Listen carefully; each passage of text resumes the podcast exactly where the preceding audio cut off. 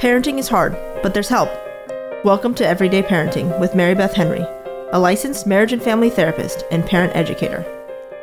Everyday Parenting utilizes face-to-face, unscripted interviews with real parents, but names have been changed to protect their identities. Our podcast today is uh, coming from a, a place of It, by happenstance. Um, I have met two amazing individuals in my life. Um, and uh, one of them is uh, Sydney, and the other one is Anne. And Sydney and I um, met walking in the park. uh, Sydney and I walk very early in the morning. If you know me, you know I'm up and early in the morning. And so it's, so, I found out so is Sydney. Sydney's an early morning walker too. And we met uh, walking through the park, and uh, my dog loves Sydney, and he would look for Sydney. He would, um, he would f- follow the trails that we were walking on. He would always be looking for her. And so, um, Harrison, my dog, um, just absolutely loves her. And when my dog loves somebody, I pretty much will fall in love with somebody too. um, you know, he's got a great heart, and he knows a good heart when he sees it. So that's how I met Sydney. You know, so our two guests today are going to share with you, um, being a child, um, in a world um, that isn't always so kind and isn't always so fair. Um, and I'm also wanted to bring in Anne as an as an additional piece into this podcast to show that we we grow as as um, you know we are we are we are children ourselves. We are parented uh, by our parents, and then we have children someday too, and we start parenting our children. And what that looks like, what starts happening, you know, what what what what changes in us. Um, what triggers do we start finding in ourselves? So I always like to ask this question. Do you ever wonder why um, some parents can keep a sense of humor when their child does something, or why some parents lose it or get triggered when, when children do things? I mean, that's something that I get all the time. It's like, why, why do I get triggered? Why, why does something set me off? Or, or why does my friend, or why does my colleague, or why why can they handle it and I can't? And that's a question I get all the time. It's like, why why can't I handle certain things? What what what what causes me to get so angry sometimes?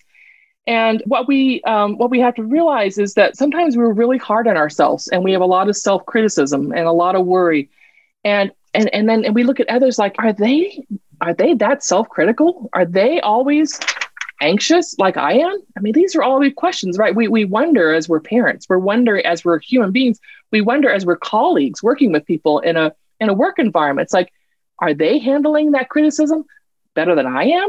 Am I being criticized? Am I having a more difficult time than others? These are all these self-doubt pieces we have growing up. What we need to understand is that a lot of our beliefs and a lot of our understandings of ourselves, a lot of understanding of ourselves comes from a very unconscious place in our life, in our in our development. Um, you know, as we grow and develop, we we have experienced many things um, in our childhood, um, in in our adulthood. But what we have to really look at is our childhood is a direct reflection of who we are today and who we are going to be. And we all have these unconscious and conscious triggers that do set us off um, in in our world, um, in in our reactions to to the world around us. Um, if something is overwhelming, what we have to realize is when something becomes really overwhelming for us, is we have to realize that that is not just because it's happening right now. It's becoming it's because there is something deeper. There is something that we have that we have we have buried within ourselves that causes us to react in a certain way. We all have triggers, and triggers and trauma go hand in hand. And that's the word, that's kind of what we're going to look at today, is how trauma um, has caused us to have triggers in our life. And traumas are, they are, there are things that we we have stored in our bodies. And when I hear people, and I, I you know, I work with all ages and stages, from adults to seniors to, to children. And, and when I hear someone who tells me, Um, you know, I'm having a really difficult time with sleep, and and and uh, Sydney's going to talk. I hope she's going to talk about uh-huh. sleep today, because I think it's a really big piece. But when I hear someone telling me I'm I'm having a lot of nightmares, a lot of night terrors, a lot of a lot of sleep issues, what we have to realize is we process our memories during our sleep period. That's when our brain does a lot of the processing. When we do sleep, our our body has a chance to go through our memories, and that's when we process memories. Um, so sleep and triggers and memories and trauma have a really huge um, uh, connection with each other. I'm hoping Sydney will talk about that uh, today also. What we're going to look at today is, you know, understanding physical, emotional, um, and neglect and, and how that is stored in our bodies through the years. And something that I always like to teach people that I work with, when we have a traumatic experience in our life, when we have a moment of trauma, that and you, and you look at when that trauma happened, what age, how old were you, where were you? But really look at the age and the stage and development. What I like to teach is, is looking at that age and stage and realizing that trauma, that moment of change truly affects that developmental point. And that developmental point in your life becomes very stagnant and stays and pause. We pause there, we stay there, because what happens is that we are looking for uh, understanding and reason. When we have trauma at a certain time in our life, let's say we go through a, a divorce at age three, what we're looking for when that child is going, you know, they're having that traumatic of going through an event with a family, you know, a divorce, and they don't get the support or understanding that they might need to understand that situation and have that emotional support at that time, then that child at that time almost stops developing that that piece of development, that time, that that capsule of time. And as they grow and develop, that will resurface itself numerous times. And it resurfaces itself in different in different ways when we get in relationships, when we get in a stressful situation, when we have a, a stressful moment at school or at work or with a, or a boyfriend or a girlfriend, or we raise our own children. Those things come back up. Our children are here to help us to grow. Our children are mirrors of our, our past, our trauma, our development. They're mirrors of all that development. And as we raise our children and as we grow as parents, we are growing with our children. Even before you have children, if you get into a relationship with somebody, a marriage, a boyfriend, a girlfriend, whatever it is, you also, that person coming into your life, having a relationship is causing you to grow. And that growth, right, can be very painful. But that growth, it, you know, may not always be appropriate, because you might find yourself, um, you know, being, you know, being drawn to somebody who may not be the best um, match for you in the sense of growth. It might be the match of your past. And that's the piece that a lot of people get stuck in too. What we also have to look at is and uh, not getting our emotions met through um, relationships or through our past or through our childhood. That's when we. That's when the trauma happens. Uh, not getting our emotional emotional needs met um, it is the piece that we look at trauma. And if our parents weren't able to meet our emotional needs, um, and um, and and and you know, like I said, during divorce or during um, or if we had a, a you know, if we were a parented by child, um, where our, you know, we had to be the support for our parents, we had to be um, that that that support for the family. You know, our emotional needs aren't being met.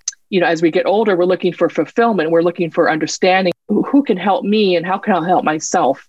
And those th- those things continue to grow. We're looking for fulfillment um, in places where there isn't fulfillment, and and that's the piece that we struggle with as we. As people grow and develop, is where where are we looking for healing? Where are we looking for help? Where are we looking for to resolve? You know, how can we resolve? And so today, my hope is as we talk today, it, we can heal our trauma, we can resolve our trauma, and how does that look like? And what does that look like? So I'm going to stop talking, and I'm going to welcome um, Sydney, our first guest today, to talk about her childhood, her life, um, and and talk about trauma and triggers. Well, Sydney, actually, I'm going to just let you go there. Sydney, please, uh, welcome, and uh, please introduce yourself.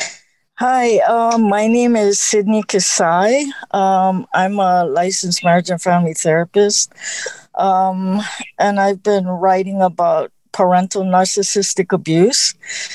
And wow, when when you were talking about all the different areas, I was just thinking about, um, you know, how I've been affected on so many different levels. Um, I entered therapy when my marriage was falling apart with a narcissist. And it took a lot of work to get over the divorce. And but at the same time, I was learning to be myself, because the thing with having narcissistic parents is like you're frozen, and you could have like a whole chunk of your development never taking place because yeah. the, yeah. your parents are just so focused on themselves. They you're just left to your own devices, or or you're catering to their needs in order yeah. to survive, yeah. which becomes a problem when you get older, because then you become, you know, you want to help people all the time, like be a therapist. But right. um, but anyway, um, I worked really hard in therapy, and you know, to to even find it, there were so many sessions where there was just silence because I didn't know who I was at all, and I had to find out. And in the process of doing that, I at some point I realized that my dad was a narcissist, and that was a huge piece to understanding why I was so um, emotionally, mentally different from everyone else. I yeah. felt like I had I was missing something that everyone else had. And when I entered grad school, and my classmates had a lot of trauma, when I thought about it, I felt like I was the nuttiest one in the group. Interesting, right? It's interesting, right? You, yeah, that right. Mine's that that self-condemnation, though. That's that uh-huh. self-doubt. It's like, uh-huh. wow, yeah, we're so hard on ourselves. We're so critical of ourselves. Yeah, yeah. Mm. and and the thing that you know, I think about when I think about. as a child growing up with a narcissist is the brain fog, the confusion, the why are predators attracted to me all the time? Um, why do I want to help people till there's nothing left? Mm-hmm. Um, you know, I just, and and the the big thing was my lack of critical thinking. You know, I, I had a hard time defending myself, standing up for myself, holding on to what I believe when other people were stronger. And when I started working on, on understanding how my dad affected me, and at the same time, my hostile work environment was reaching an all-time high. Mm. I lost it at work, and I just reached the point where that's it. I don't care. and yeah, somehow yeah. that gave me the backbone. So I started healing in that sense, like, oh, now I can talk back to you. I can say what I think mm. and feel, and it feels yeah. good. And yeah. so yeah. that that was part of my healing as well. But as I as I dug into the, you know, what the memories of my childhood when my dad would twist my head around with the responses he said, and, you know, I would I would be, yeah, that's logical. But emotionally, I felt like he kept choking me from feeling my feelings. Yeah, like yeah, he could yeah. not what handle he, he could not handle my emotions.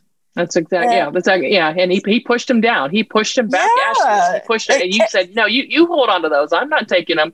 I don't, yep. I don't, I don't understand them. I, no, no, no, no. You, your, yep. your feelings have no, no value here. No value here. Yep. Yeah. And, yeah. and when it happens over and over and over and over, it just, yeah. I think the serialness of it makes it so traumatic, because it's just yeah. pounding you down and down and down exactly. and down. And, and you know, the thing with, with narcissists is they destroy your self-perception, and that's who you are. And if you, you lose your self-perception, you lose your ability to trust yourself. And that makes you so vulnerable to, you know, people who, who want something from you or are manipulative. Yeah. But but from from realizing that my dad was a narcissist, to digging deeper, to realizing what exactly was he doing to me and how did that affect me, I I dug deeper and I looked into brainwashing. Mm. And brainwashing was like, oh my gosh, this is deeper than I thought. Because if you look, I actually found a declassified C I A document on the website. yeah. And it and it talked about brainwashing in the fifties. they were researching brainwashing in Russia, China, you know, yeah, and figuring yeah, out yeah. how do they do it. And I looked at that list and I thought, oh my gosh, that's what my dad did to me. Yeah, and yeah, that was yeah. huge, because I could say, I could, there were, there was a language to it. I could wrap my head around it. And the thing yeah. about narcissism is once you understand, you gain more power yeah. and you yeah. can see That's it right. coming. So true, right? Well, anything, knowledge is power, right? We know that. Knowledge is power. But you're right, to be able to see it coming, to be able yep. to see it coming and to be able to yep. put up your shield and to yep. say, uh-uh, no, no, you're not taking me down here. You're not taking me yep. down. You know, and I'm going, I'm going to hear you. I'm going to, you know, because I'm have to, because you're mm. shouting at me or you're yelling at me. Mm-hmm. Uh, I'm going to hear you, but I don't have to take you.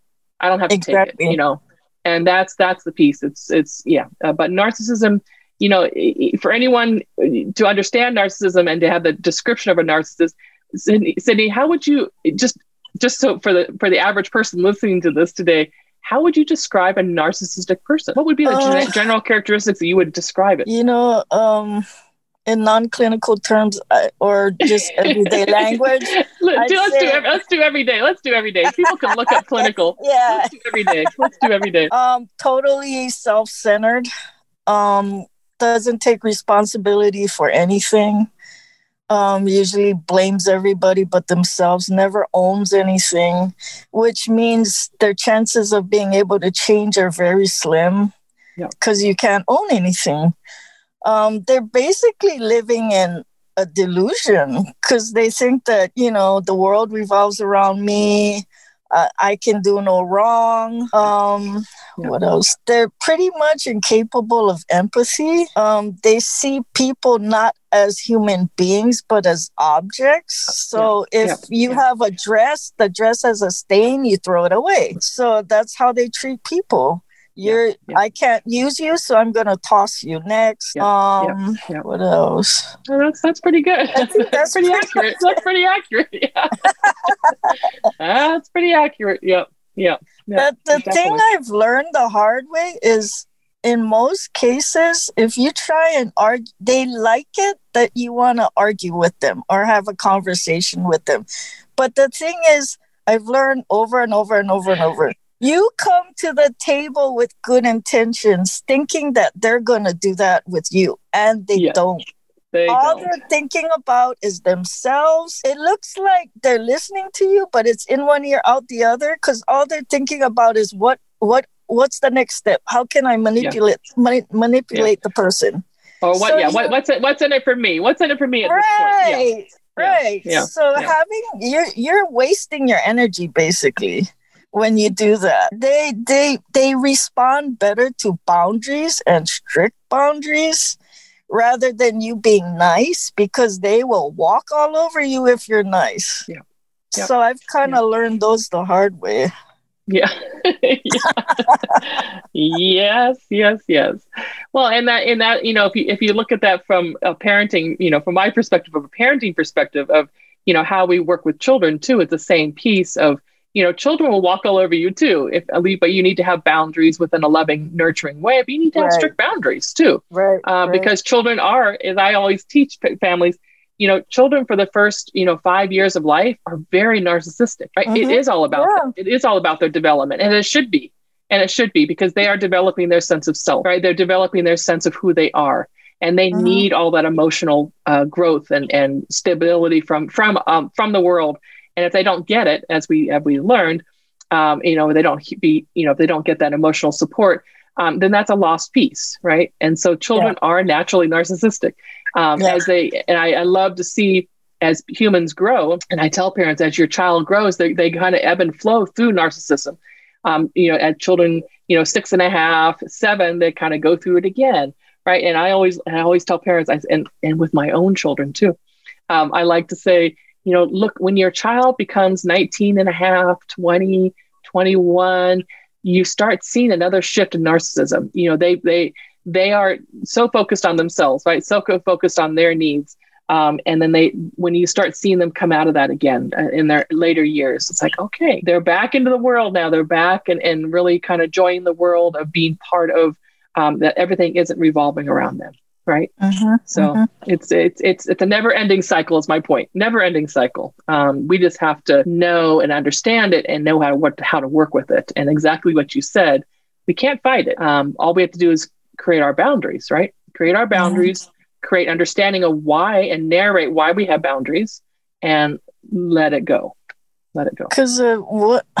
One of the things my therapist said that just helped me a lot was she said, she told me that your dad is a two-year-old in an adult exactly. body. That was exactly. so, that, right? that helped me so much. I use that all the time. I use that all the time. Just I just used it yesterday when I was helping a father understand his eight-year-old.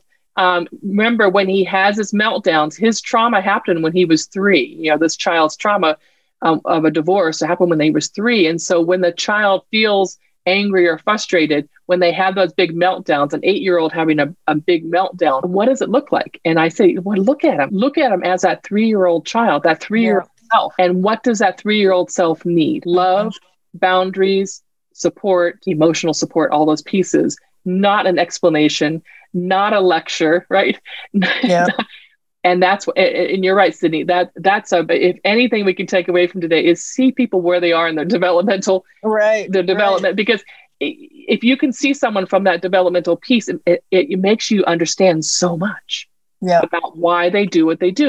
Do we have to, you know, you can understand them. Do you have to accept that? Or, yeah, well, you have to understand how to work with them, right? And to know that your father had that two-year-old temper tantrum, that two-year-old manipulative, that two-year-old mm-hmm. everything's about me, right? Mm-hmm. Then it puts it in you, you look at him like you are you are a two-year-old.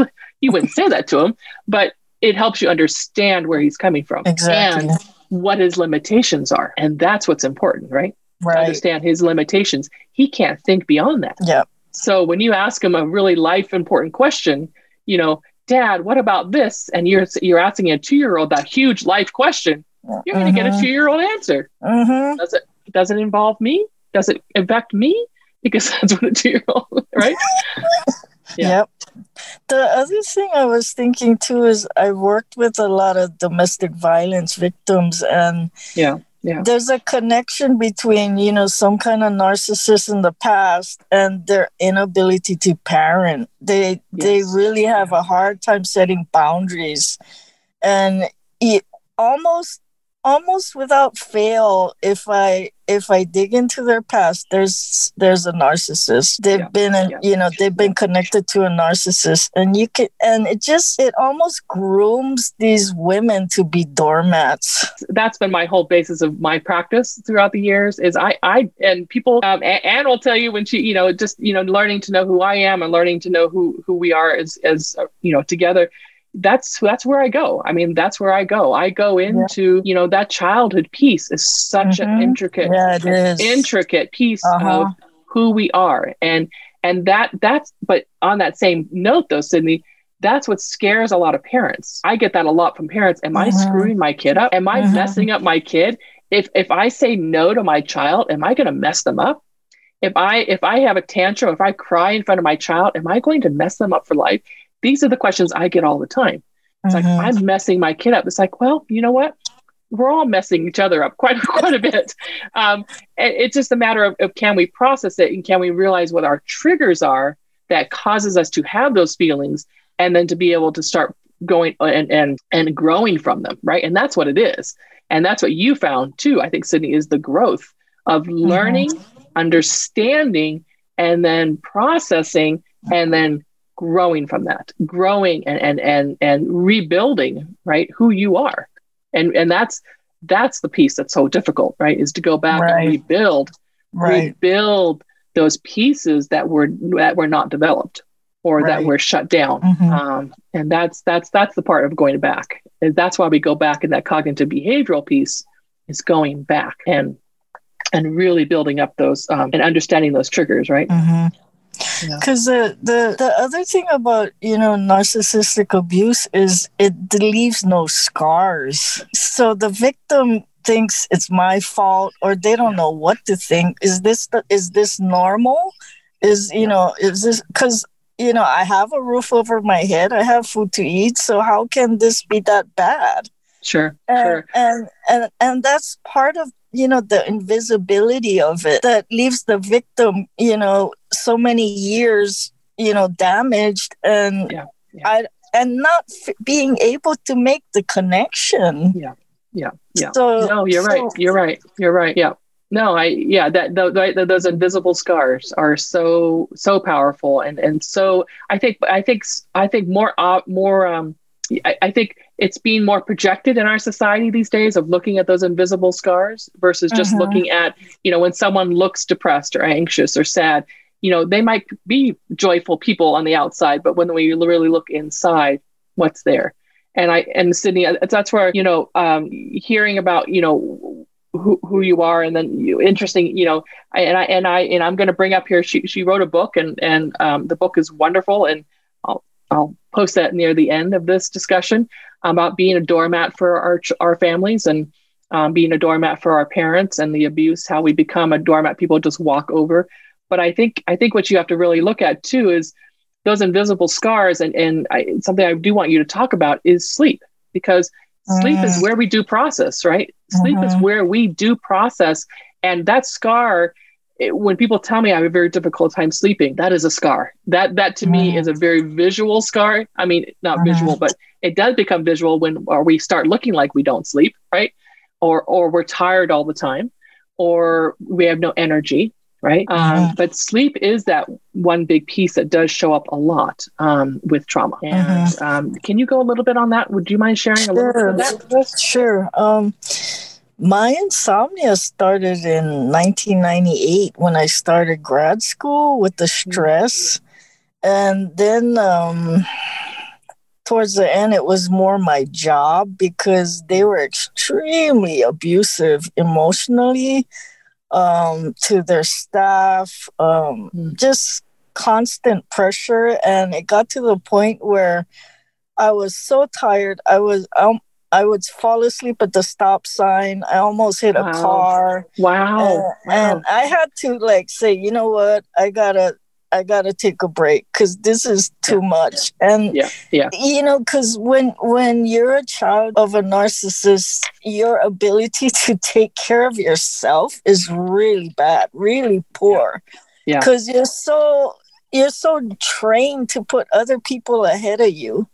That's that right. when it comes right. to you, you're the last. That's so right. It, it yeah. got to a critical point, and I finally had to say, you know, I need a break, and that started getting me to the point of I need to leave. Yeah, yeah. But so, so that's that's when so, you that's when you left your job. That's when you right. left that. Yeah, yeah. Because I'm so committed to my clients too, and I know how traumatic it would be for me to leave. So that was hard too. Yeah. But yeah. And, and, oh I, and, and I think and I think that's a discussion we had one day at the park, right? We had this discussion of you you have your own practice. You have your own practice. You don't work on it. It's like, yeah, I did. Right? I, I remember yeah. that discussion. You were yeah. like, you do what? How do you do that? So now, now I know where that conversation came from. Yeah. Like, I gotta, I gotta get out of this. I gotta get out of this. Yeah, yeah, yeah. But it is, you know. But but it's that it's that pounding down you talked about. It's that pounding mm-hmm. and pushing yeah. down. Uh-huh. You know, and it just, and we have to realize too, again, sleep is our processing time. So if things have been so compounded in you constantly, uh-huh. Uh-huh. for you to get into a sleep state, it was nearly impossible. So you were not able to release enough and, re- and to, to know that I can completely, cal- you know, calm myself, resolve, heal, and go to sleep. Um, right. And so, I mean, there's just so much more to insomnia than that, but But it's a piece to look at, right? It's a piece uh-huh. to look at of how that connection, um, you know, because of our, because of the trauma piled and piled and piled. And then your, your, your body's inability to process that anymore. Right. You just, you just could not process it anymore. And it was just so much. Um, and so that, yeah, that it's just one more piece, but a whole, that's a whole nother podcast, but that's, you know, that's just another piece to kind of look at. We talk about scars and we talk about how we, how we can't see it from the outside. Well, people saw you were tired. People knew you knew you were tired. You uh-huh. knew you were not getting sleep. Um, and but it's interesting what takes you to that point of that breaking point, right? Of, right. I can't, I can't do this anymore because my physical body now is breaking down, uh-huh. and that's that's just sad for me to hear that it took that, right? Yeah, that. And the other part too is I noticed like the way I treated myself, you know, like just really like hard, like, you know, for trying to force myself to go to sleep, trying to force it to happen. It, it's reminiscent of how I was treated. And wow. Yeah. And, and I was like, wow, you know, I didn't realize I was that hard. Yeah. Yeah. Yeah. So yeah. That was a wow. telltale a sign. Great connection. Yeah. yeah. Great connection. Everyday Parenting is produced by me, Teresa Wang. The music you hear in our podcast is courtesy of the Emmy Award-winning artist, Stephen Morell. If you have a question for Mary Beth and the Everyday Parenting podcast community, please join us on our Facebook group. Just search for Everyday Parenting Group on Facebook. Don't miss our next episode. Subscribe wherever you get podcasts. Also, please take the time out to find us and rate us on iTunes.